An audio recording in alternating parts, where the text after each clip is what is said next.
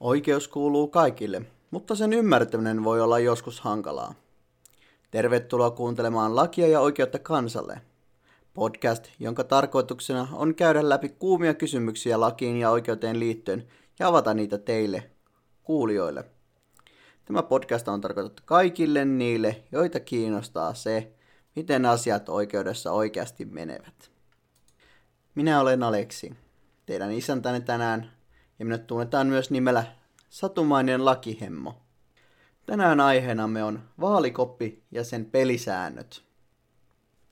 On taas se aika vuodesta, jolloin toivottavasti mahdollisimman monet suomalaiset raahautuvat ääniuurnille äänestämään Suomen tulevaisuudesta eduskuntavaaleissa. Innokkaat kansalaiset ovatkin aloittaneet ennakkoäänestyksen oikein urakalla, ja sosiaaliseen mediaan on jo ilmestynyt paljon erilaisia kävin äänestämässä päivityksiä. Äänestämisessä on kuitenkin omat pelisääntönsä, joita pitää noudattaa. Käydäänpä niistä muutamia läpi.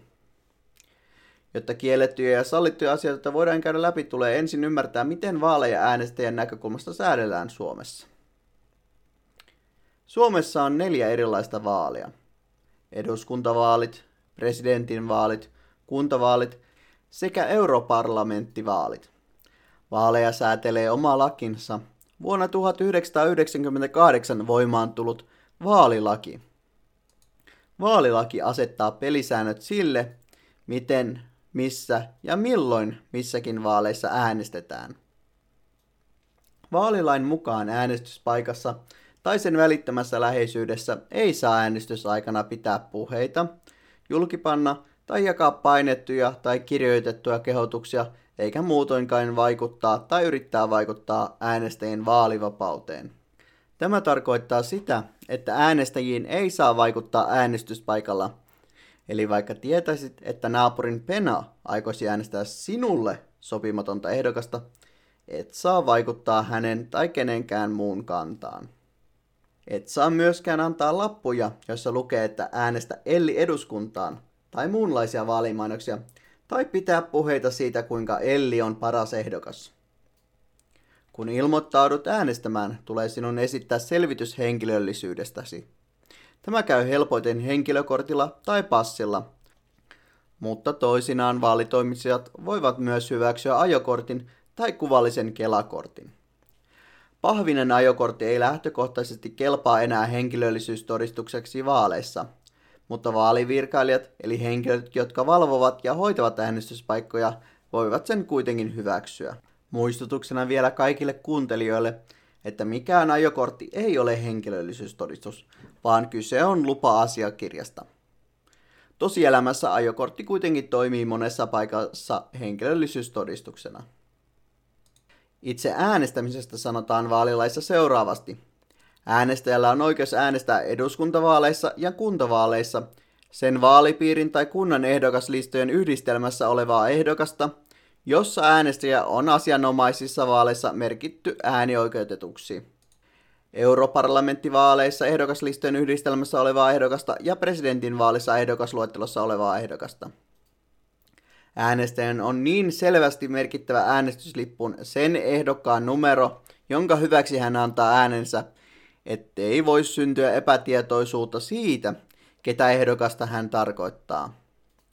Merkintä on tehtävä äänestyskopissa tai, jos ei ole mahdollista ilman äänestäjälle aiheuttuvaa kohtuutonta haittaa, muutoin siten, että vaalisalaisuus säilyy.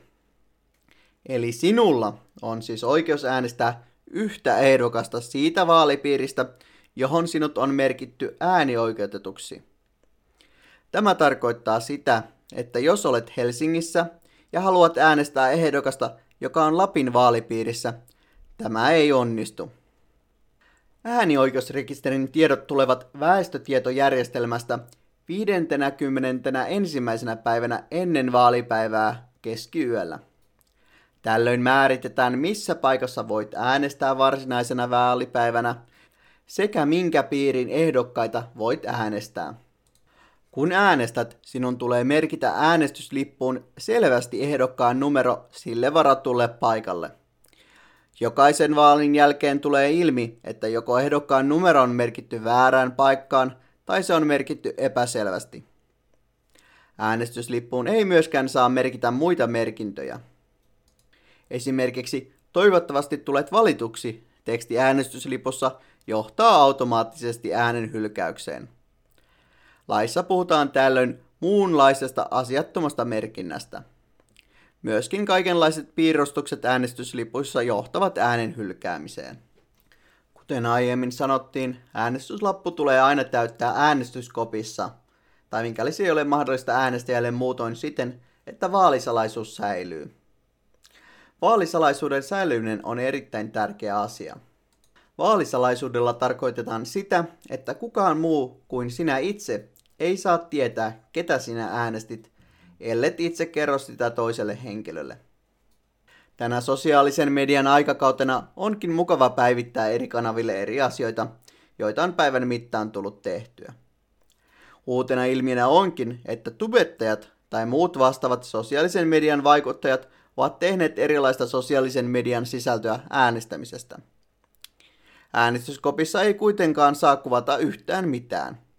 Eli et saa ottaa selfieitä tai striimata live-kuvaa äänestyksestä, vaikka kuinka haluaisit. Poikkeustilanteissa vaalilautakunnan puheenjohtaja voi sallia kuvauksen, mutta tällaiset luvat koskevat pääosin oikeaa mediaa, kuten uutislähetyksiä. Itsensä kuvaaminen äänestyskopissa ei kuitenkaan ole lähtökohtaisesti suoranainen rikos. Se on vain kiellettyä. Eli vaikka rikkoisitkin tätä kieltoa, et todennäköisesti saisi minkäänlaisia sakkoja tai joutuisi vankilaan. Mutta riski on olemassa, koska Suomessa ei ole vielä käyty oikeutta tämän kaltaisesta tapauksesta. Mikäli kuitenkin olet myynyt äänesi ja käytät kuvaa todisteena, on kyse tällöin vaalirikoksesta. Vaalirikoksesta tuomitaan yleensä sakkoon, ja jos vankeutta rapsahtaa, niin siitä tulee enintään kaksi vuotta vankeutta. Tubettamiselle on oma paikkansa. Helpointa ja fiksunta on jättää tubettaminen vaaliurnien ajaksi paussille ja motivoida muilla keinoin katsojakunta äänestämään. Tässä siis muutamia vastauksia äänestyksestä. Mikäli pääsit tänne asti, kiitos. Toivottavasti tapaamme ensi kerralla.